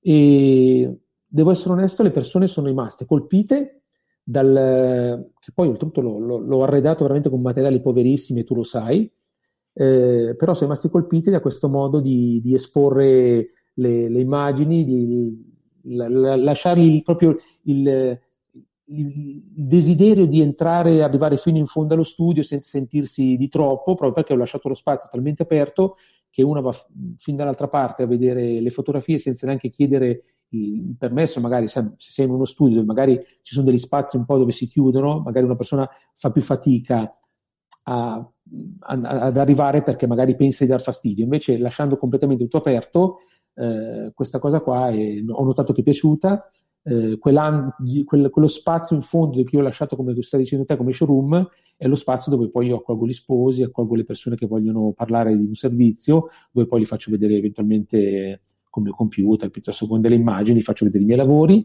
E, e devo essere onesto, è una cosa che mi, mi, è piaciuta prima a me, ma poi vedo che i clienti ne, eh, la vedono in maniera positiva perché si sentono intanto in un ambiente eh, pulito, diverso, che parla solo di fotografia, si stacca un pochettino dal negozio perché è la parte in fondo e si sentono più coccolati secondo me, per cui questa cosa qua eh, ha sicuramente un valore aggiunto. Grande, ok, chiaro. E adesso scendiamo e arriviamo nella parte, diciamo, che una persona vede prima appena entra, diciamo, l'entrata, ecco, e c'è questo bellissimo bancone eh, diviso con una sorta di divisorio dietro al quale ci sono dei banchi in cui eh, i ragazzi che lavorano con te eh, di solito post producono. E ti esatto. chiedo, tu post produci? Perché di solito vedo che lo fanno sempre loro. Allora, io post produco poco, nel senso che eh, ci siamo divisi tantissimi compiti. Eh, diciamo che ehm, abbiamo deciso insomma di utilizzare una persona eh, che si lega un pochettino più alla post produzione una persona che si dedica un pochettino più alla grafica e una persona che si occupa di fotografia, che in questo caso sono io.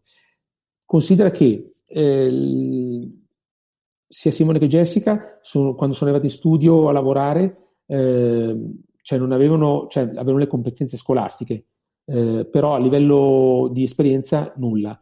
Per cui la cosa che oggi, devo essere onesto, mi fa un sacco piacere e devo dirti che eh, sono stato contento anche di quello che ha detto oggi nell'intervista eh, Poletti, che eh, sotto un certo qual modo io ho cercato di portare eh, Simone a post produrre come piace a me. Per cui eh, noi lavoriamo insieme otto ore al giorno, eh, abbiamo un'intesa veramente a livello di post produzione e fotografia notevole perché comunque lui sa già quello che io de- voglio da quella fotografia, cioè delle volte mi stupisce che non devo neanche andargli a dire questa immagine la voglio così, la voglio eh, in bianco e nero, la voglio forte, la voglio con i neri chiusi piuttosto che con le ombre aperte, cioè lui sa già cosa voglio quella fotografia qui. Questo vuol dire che comunque abbiamo fatto un buon lavoro eh, di collaborazione, nel senso che Simone è arrivato a un punto che post produce come, come piace a me, per cui come voglio io.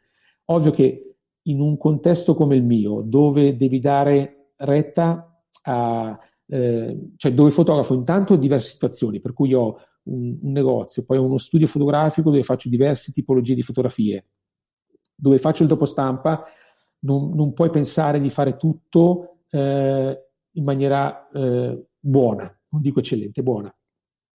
Più riesci a eh, demandare determinati lavori, più ti, ti, più ti, puoi dedicare a magari a quelli dove, dove, dove gli altri hanno meno competenze o dove magari io ne ho di più. Ecco. Per cui abbiamo fatto questa scelta. Simone, devo essere sincero, è un ottimo mm, ragazzo che post produce bene, mi piace, è sulla mia stessa lunghezza d'onda. Eh, adesso in questo periodo di quarantena sto post producendo io le mie fotografie, mi piace, mi rendo conto che non ho il tempo eh, che vorrei dedicare alla post-produzione, eh, per cui faccio delle scelte. Eh, magari in futuro, mh, mm, non so, farò un corso da Poletti di, eh, più che altro per migliorare la velocità della post-produzione, allora a quel punto mi rimetterò magari con eh, più, più voglia, perché a quel punto lì, magari avendo eh, meno tempo da dedicare alla post-produzione, allora a quel punto la farò, la farò volentieri. Tra l'altro, eh, hai notato che si chiama Simone, cioè si chiamano sì. entrambi Simone, sarà il nome che, che rende bravi nella post-produzione, perché cioè, io non mi chiamo Simone, anche anch'io arranco un po'. Eh, ehm, ma tra l'altro, lo facevo anche ieri sera questo ragionamento, no? però delegare la post-produzione è proprio un atto di, come dire, fiducia estrema nei confronti della persona a cui stai delegando questo. Ma tu ieri quando lo dicevi, io mi sono sentito preso. Ti dico la verità, sai cosa ho pensato? Quando lo dicevi pensavi a me, giuro.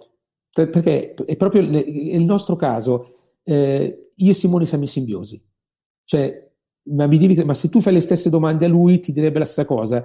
Cioè, lui post produce quello che veramente io voglio lui è cioè io magari sto facendo un servizio fotografico, lo finisco, lo backuppiamo, eh, magari lo prendiamo anche in mano subito, magari io a distanza di un'ora un altro shooting, io vado a fare l'altro shooting, lui ha già cominciato a eh, curare in Lightroom eh, le, le, immagini, io magari poi torno eh, mentre backuppiamo l'altro, do un'occhiata al servizio, ma mi rendo conto che, che come se l'avessi eh, fatto io, nel senso che difficilmente ritrovo eh, del, delle cose eh, talmente fuori dal mio, del, dal mio, punto di vista che la devo rifare. Mm, magari gli diamo un'occhiata in più, quello sì, però è, è, sulla stessa lunghezza d'onda. Questo proprio perché siamo cresciuti, mi rendo conto proprio, siamo cresciuti insieme. Nel senso, è arrivato, ha, ha capito qual è il mio modo di, di, di, di fotografia, sa esattamente quello, quello, che voglio dalla fotografia, per cui ha, ha, è cresciuto, ovviamente, con i suoi tempi, eh, crescerà, io lo auguro ancora di più e me lo auguro anche io, eh, in modo tale che portiamo la fotografia sempre a migliorare, perché comunque la post-produzione sicuramente ha un, un effetto rilevante sulla, sull'immagine finale, eh, senza però togliere nulla a quello che ha detto oggi, ieri sera Poletti, che comunque il, la foto finale, io sposo questa sua teoria, alla fine non è altro che quello che il fotografo ha visto quando ha fotografato. Sono d'accordissimo su questo. Oggi certo. c'è il mezzo del digitale che ti porta a migliorare questa cosa in un secondo tempo, però arrivare a quello secondo me è veramente la, è la buona riuscita della, de, della, fotografia. E io in simbiosi con lui riusciamo a fare questa cosa che mi fa piacere tantissimo e niente, andiamo avanti così. Bellissimo, no, sto pensando che anch'io una persona che, a cui delego la post-produzione, siamo molto in simbiosi, si chiama Michael, e di notte, eh, lui lavora solo di notte di solito e fa post-produzione di notte, eh, mi sento molto in simbiosi con lui, fa esattamente le cose come le vorrei io. no, però pensavo quanto sarebbe bello avere una persona che, insomma, che comunque ti capisce così bene, no? Sarebbe no, è vero. E, ehm, allora, ok, finita l'ultima area, c'è quella del bancone, quindi diciamo il bancone clienti, eccetera. E ti chiedo, quanto è importante eh, riuscire a, ad interfacciarti con la clientela, no? Perché comunque è un ruolo in più, cioè non è detto che un fotografo che ha lo studio debba stare anche al bancone a gestirlo, no? Potrebbe mettere delegarlo. E invece tu hai deciso di essere lì in prima linea. E quanto è importante questa cosa? Allora, io sono nato nel, dietro il bancone, per cui ho fatto anni a gestire la, la parte commerciale dello studio, per cui diventavo fotografo al momento del, del servizio, diventavo fotografo eh, quando c'è andare a fare i matrimoni, diventavo fotografo quando c'è andare a fare i servizi e nei momenti ovviamente dove non facevo il fotografo eh, mi interfacciavo con i clienti. Per cui questa cosa qua eh, era il mio lavoro, io l'ho sempre fatto con... Eh, eh, con estrema disinvoltura, mi piace avere quello, il dialogo con le persone, per cui sono parecchio paziente, già di carattere, e per cui riesco a interagire con i miei clienti, diciamo anche bene. Eh, mi piace e ovviamente quando ho aperto lo studio, eh, questa cosa qua ovviamente eh, era lì, non, non, non, non, potevo fare diversamente, no? Apro uno studio aperto al pubblico, eh, la gente entra dentro e comunque le, l'interazione di averla con loro. Certo che se non hai un carattere predisposto comunque alla pazienza, all'ascolto, ehm, insomma, devi, devi, delle volte di magari eh, soprassedere alcune situazioni, non, non, apri sicuramente un negozio uno studio fotografico al negozio. Ecco, lo eviti.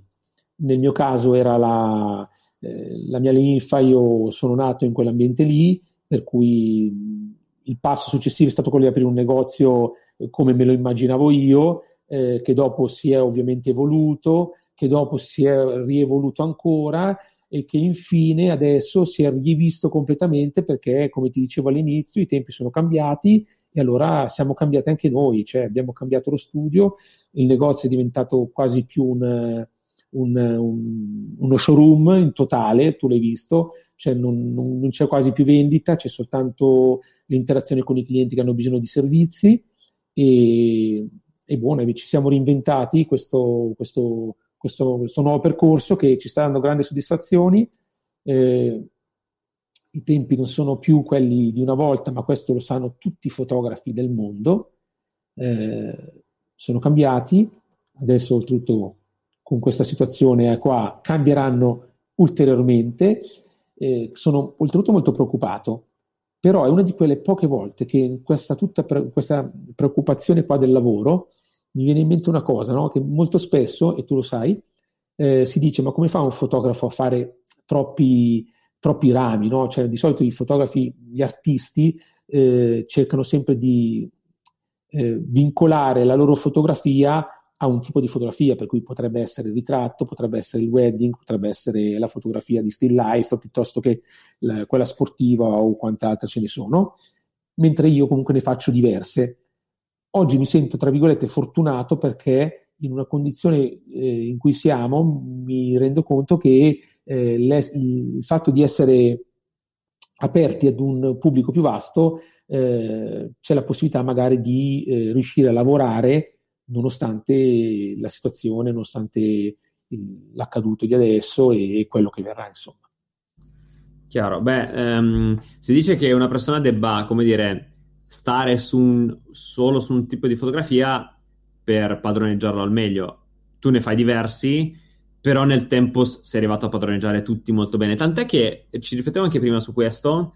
Ehm, se tu estrapoli una foto al tuo matrimonio ed estrapoli una foto al newborn, estrapoli un, un tuo portrait, estrapoli un tuo maternity, le metti una di fianco all'altra, alla fine i contesti sono ovviamente diversi, ma la mano è uguale. Cioè si vede che tu metti proprio tanto del tuo in ogni contesto e questo non è assolutamente facile. Soprattutto non è facile ricondurre le varie immagini allo stesso fotografo, no?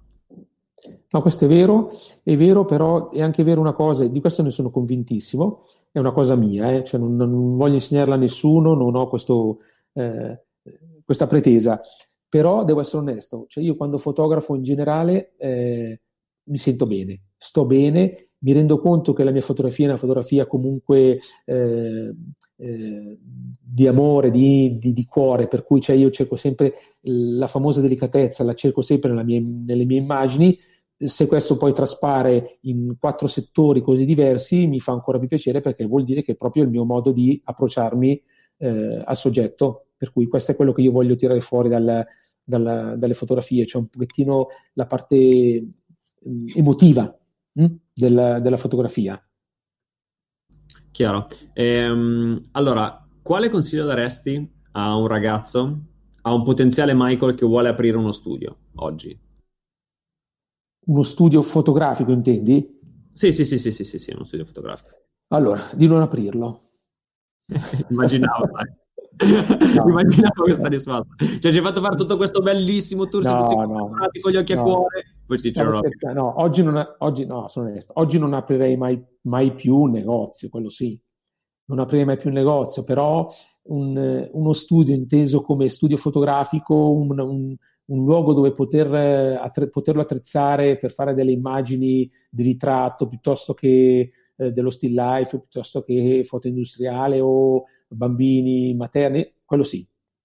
Quello sì perché eh, è vero che gli studi si possono affittare, è vero che le fotografie si possono fare anche in ambienti esterni, è vero che li puoi anche fare ovunque tu vuoi portare le persone a fotografare, puoi fotografarle, però avere uno studio tuo ti aiuta nei tempi, ti aiuta eh, nell'essere più reattivo senza nulla togliere al fatto che tu possa andare a fare un servizio in esterna piuttosto che andare a fare un servizio in un luogo dove tu hai fatto un, prima, un primo sopralluogo perché devi fare un tipo di progetto o lavoro particolare, nulla ti vieta un indomani di andare a affittarti un, un mega studio e fare magari un servizio eh, esagerato, insomma. Però avere uno studio tuo, adesso delle dimensioni poi non, non, non ne voglio discutere, però uno studio dove poterlo allestire al minimo, quello sì. Quello sì perché eh, è un modo per avere un, un, luogo dove tu sai che lì sei nel tuo harem, te lo gestisci come vuoi, hai le tue luci che sai già come funzionano, sai già come sono settate, hai già il, a portata di mano insomma, gli attrezzi del lavoro, per cui questo ti aiuta se devi farlo come mestiere eh, a livello, sto parlando del mio livello, cioè io non sono un Oliviero Toscani, non sono un Benedusi, nel senso che loro hanno ovviamente i loro clienti che si possono permettere di fotografare eh, in grandi studi piuttosto che in piccoli studi, ma hanno dei clienti che non sono sicuramente i miei clienti, eh, per cui io parlo per quella fetta di mercato ancora che vuole servire, diciamo, la, la gente comune, la gente che ha bisogno magari il ritratto per la figlia, perché gli ha regalato il servizio la nonna, perché la mamma vuole il ritratto di famiglia, eh, perché la mamma vuole la fotografia della pancia. Per cui eh, di, sicuro, di sicuro non si rivolgono a un Oliviero Toscani, che per amor del cielo farebbe sicuramente le, delle cose fantastiche, però un, un, una, una, mamma difficilmente di provincia si, si pensa che Oliviero Toscani gli faccia il maternity o il newborn, non credo proprio. Per cui se uno si vuole avvicinare al, diciamo, alla fotografia da, della porta accanto come sono io, eh, secondo me uno studio è, è un buon inizio, secondo me. Ok. Um, cosa ami del tuo studio e cosa invidi a chi non ce l'ha? Allora, cosa amo del mio studio? Il fatto che sono nel mio studio. Per cui tutte le cose che sono lì, so, cioè potrei chiudere gli occhi e prenderle eh, senza guardare, so che ci sono, so che se non va bene una cosa c'è l'altra, so che se si sfascia una luce c'è quell'altra, so che se non funziona qualcosa, cioè sono, sono nel mio mondo, per cui sto bene. Cosa invidio a chi non ce l'ha? Eh, beh, invidio una cosa importante, a parte l'affitto, che non è cosa da poco, eh, no, però invidio che secondo me eh, ho sempre meno tempo per poter andare invece a, a, organizzarmi dei lavori, magari eh, andando a verificare dove. Per cui, cioè, se io avessi più tempo eh, da spendere per per fare un servizio fotografico, mi immagino che spenderei, che so, non so, un'ora, due ore al giorno per andarmi a scegliere i, i luoghi più adatti per fare quel tipo di servizio.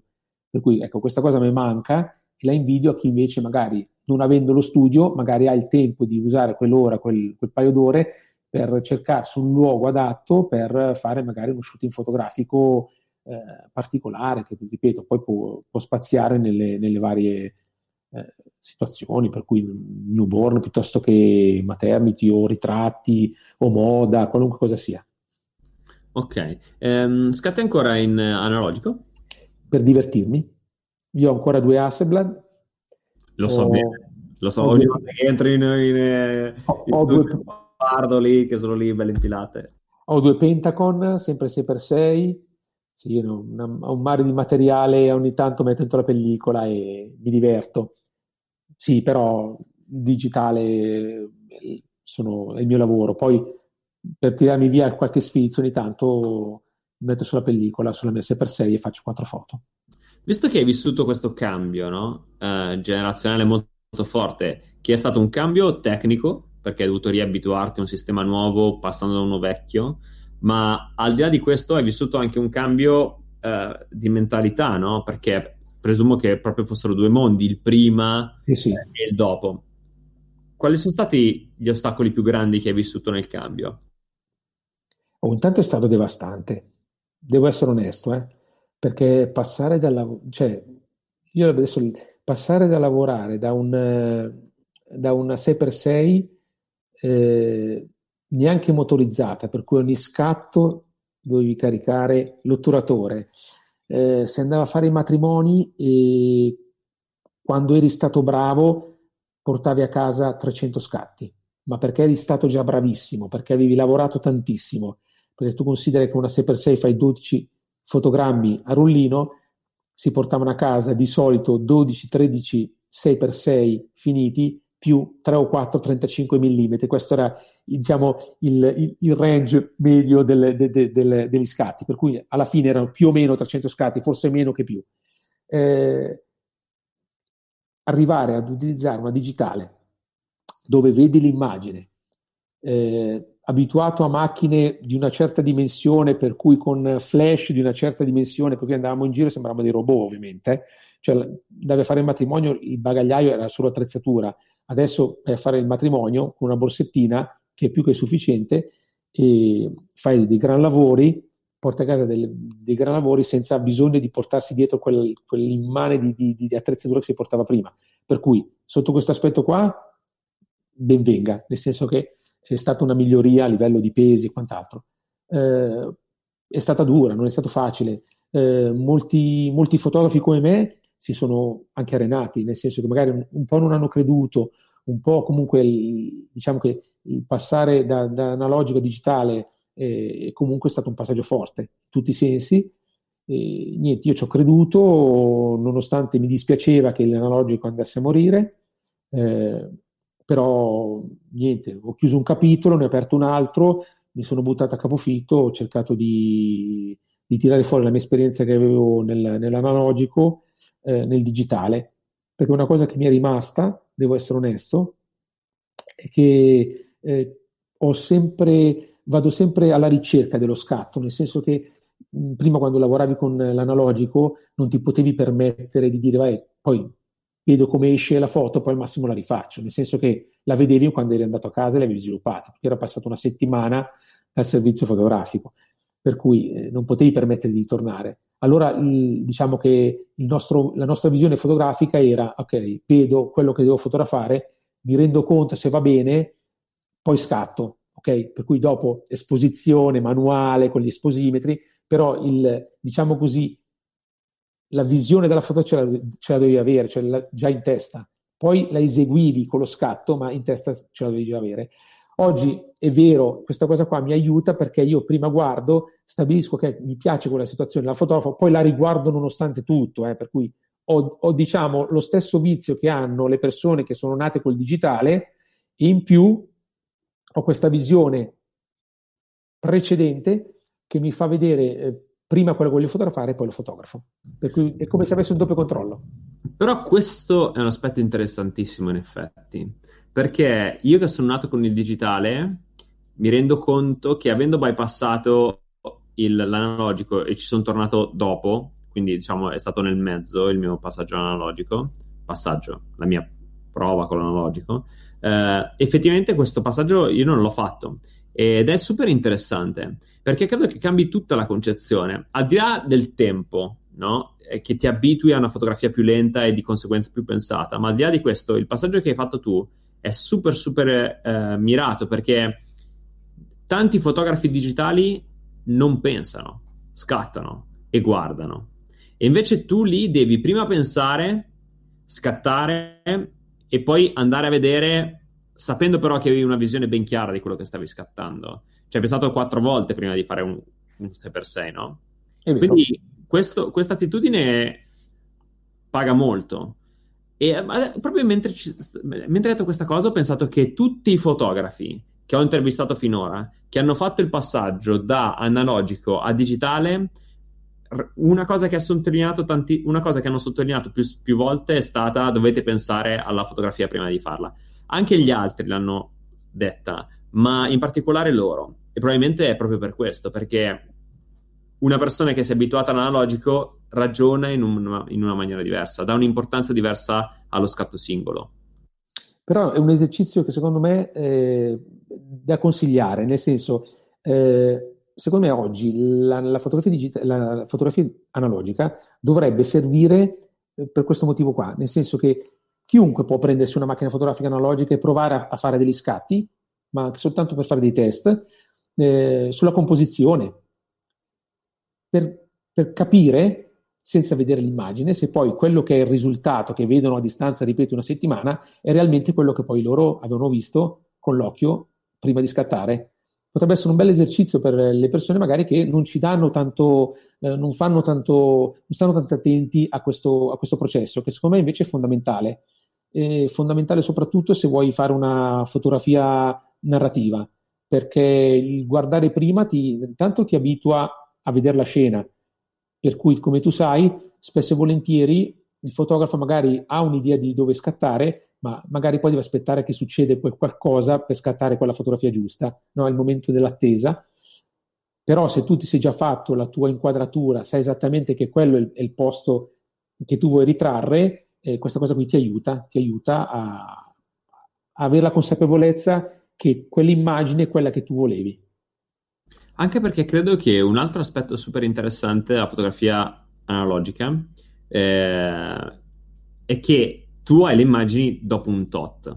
E quindi ti, ti scolleghi da questa esigenza spasmodica di avere il risultato subito e se tu pensi una foto, la scatti e poi dopo una settimana, dieci giorni la vai a rivedere, nel momento in cui la rivedi ci sono due cose.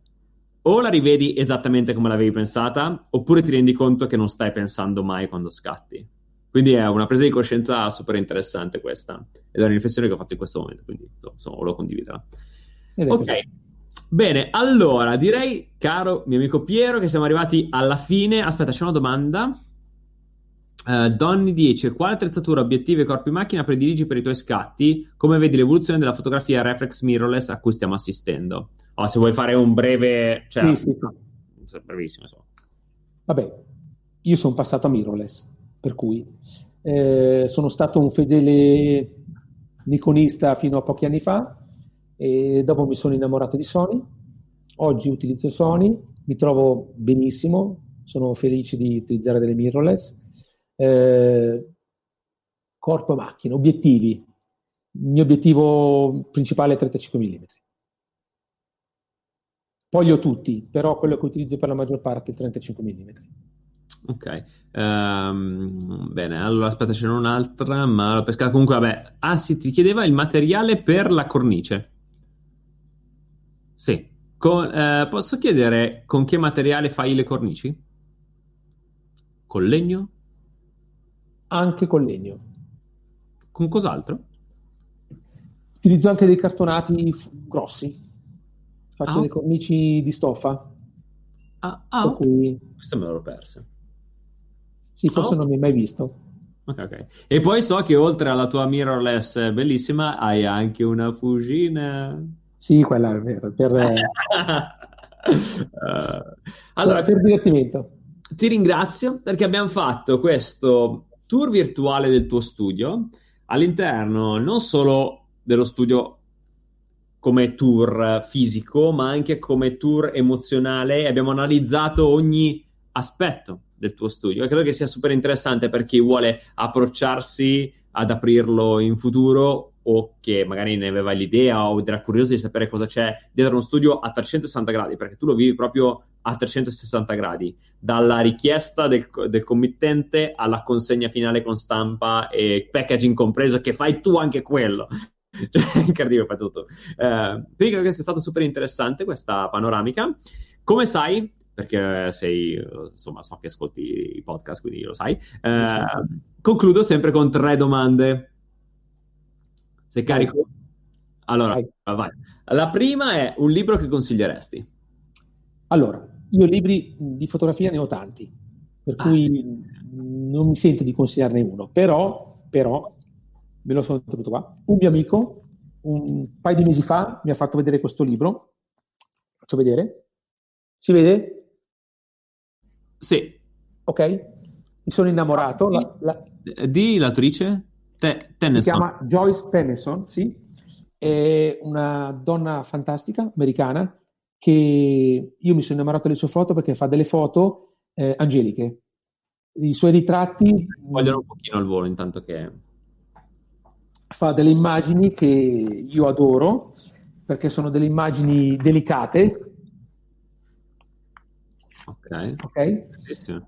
Sì, sono delle immagini tutte curate in questo aspetto qua e unisce un pochettino la delicatezza dei contenuti che, che io adoro. Fotografa donne non per forza delle fotomodelle e questa cosa a me piace tantissimo. E la cosa che mi piace di più è la delicatezza e la povertà con cui fotografi i suoi soggetti. Per cui, ok. Bello. Fa, sì, fa delle immagini bellissime, io lo consiglio tantissimo, me ne sono innamorato, per cui una, ho visto che ha diversi, ha diversi libri che ha, ha fatto molto, molto, molto belli e mi sono innamorato e lo consiglio. E tu hai mai pensato di fare un tuo libro? Mai, non sarà mai, non sono un artista. Sono ah. un, semplice, un, semplice, fotografo. Eh, non, non, faccio parte del, del, della schiera hai, dei cavalli insomma, di razza che hai intervistato nei, nei giorni scorsi. Io sono, eh, la, la, la, io sono la pianura, via, ecco, eh, la pianura.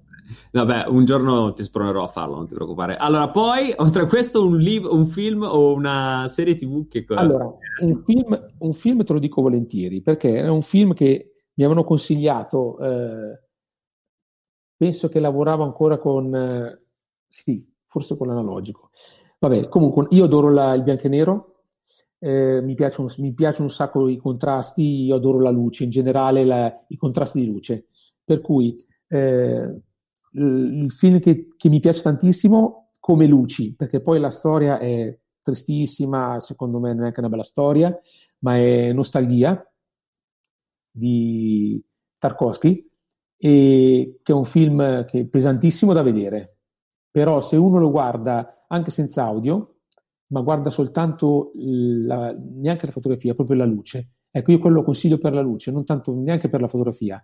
Ha un, un modo di, di, gestire la luce che è fantastico secondo me. Va visto, una volta va visto. Mm, sono circa due ore di film, eh, ripeto, pesantino, una storia che non è che sia una, una storia fantastica, però la luce è fantastica, la luce sì. Allora si può magari eh, guardare quel film con sotto l'intervista di Piero. No, magari no, magari no, magari non so. della buona musica, della buona musica qui, dai, della buona musica sì. Uh, no, è un film da vedere. Ok, grazie. E poi invece un oggetto sotto i 10 euro che consiglieresti? Ecco, qui mi lego a ieri sera al mitico Poletti. Lui ha detto lo spritz. Ok. No, non lo dico perché l'ha detto lui, eh. io eh, ti avrei detto questo, la pizza. Io adoro la pizza, secondo me è una buona pizza in compagnia, parlando di fotografia, e magari lo spritz di Poletti, secondo me, è la chiosa. esatto.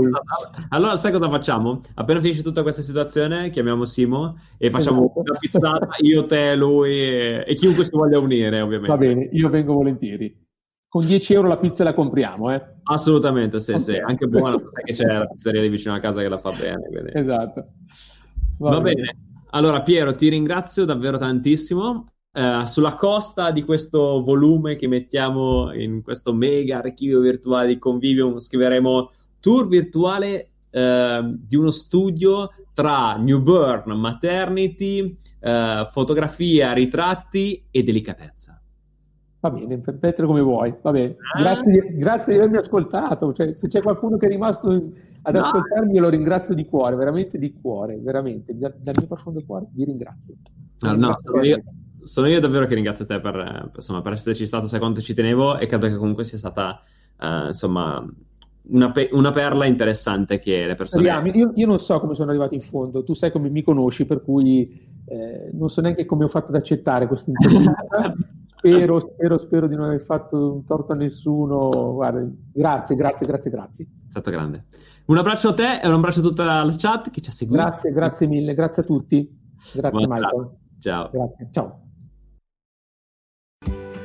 Now is the chance to use reliable energy to grow your money with the Dominion Energy Reliability Investment. Our new investment product offers competitive returns, no maintenance fees, and flexible online access to your money. Make the reliable investment in reliable energy. The Dominion Energy Reliability Investment. To find out more, go online to reliabilityinvestment.com. That's reliabilityinvestment.com. Introducing touch free payments from PayPal, a safe way for your customers to pay. Whether you're a market seller, I'll take two tomatoes and a cucumber, poodle pamperer, piano tuner, or plumber. Signing up to accept touch free payments for your business is easy. Simply download the PayPal app and display your own unique QR code for your customers to scan. Touch free QR code payments. No seller fees until 2021, not applicable to PayPal here transactions. Other fees may apply. Shop safe with PayPal.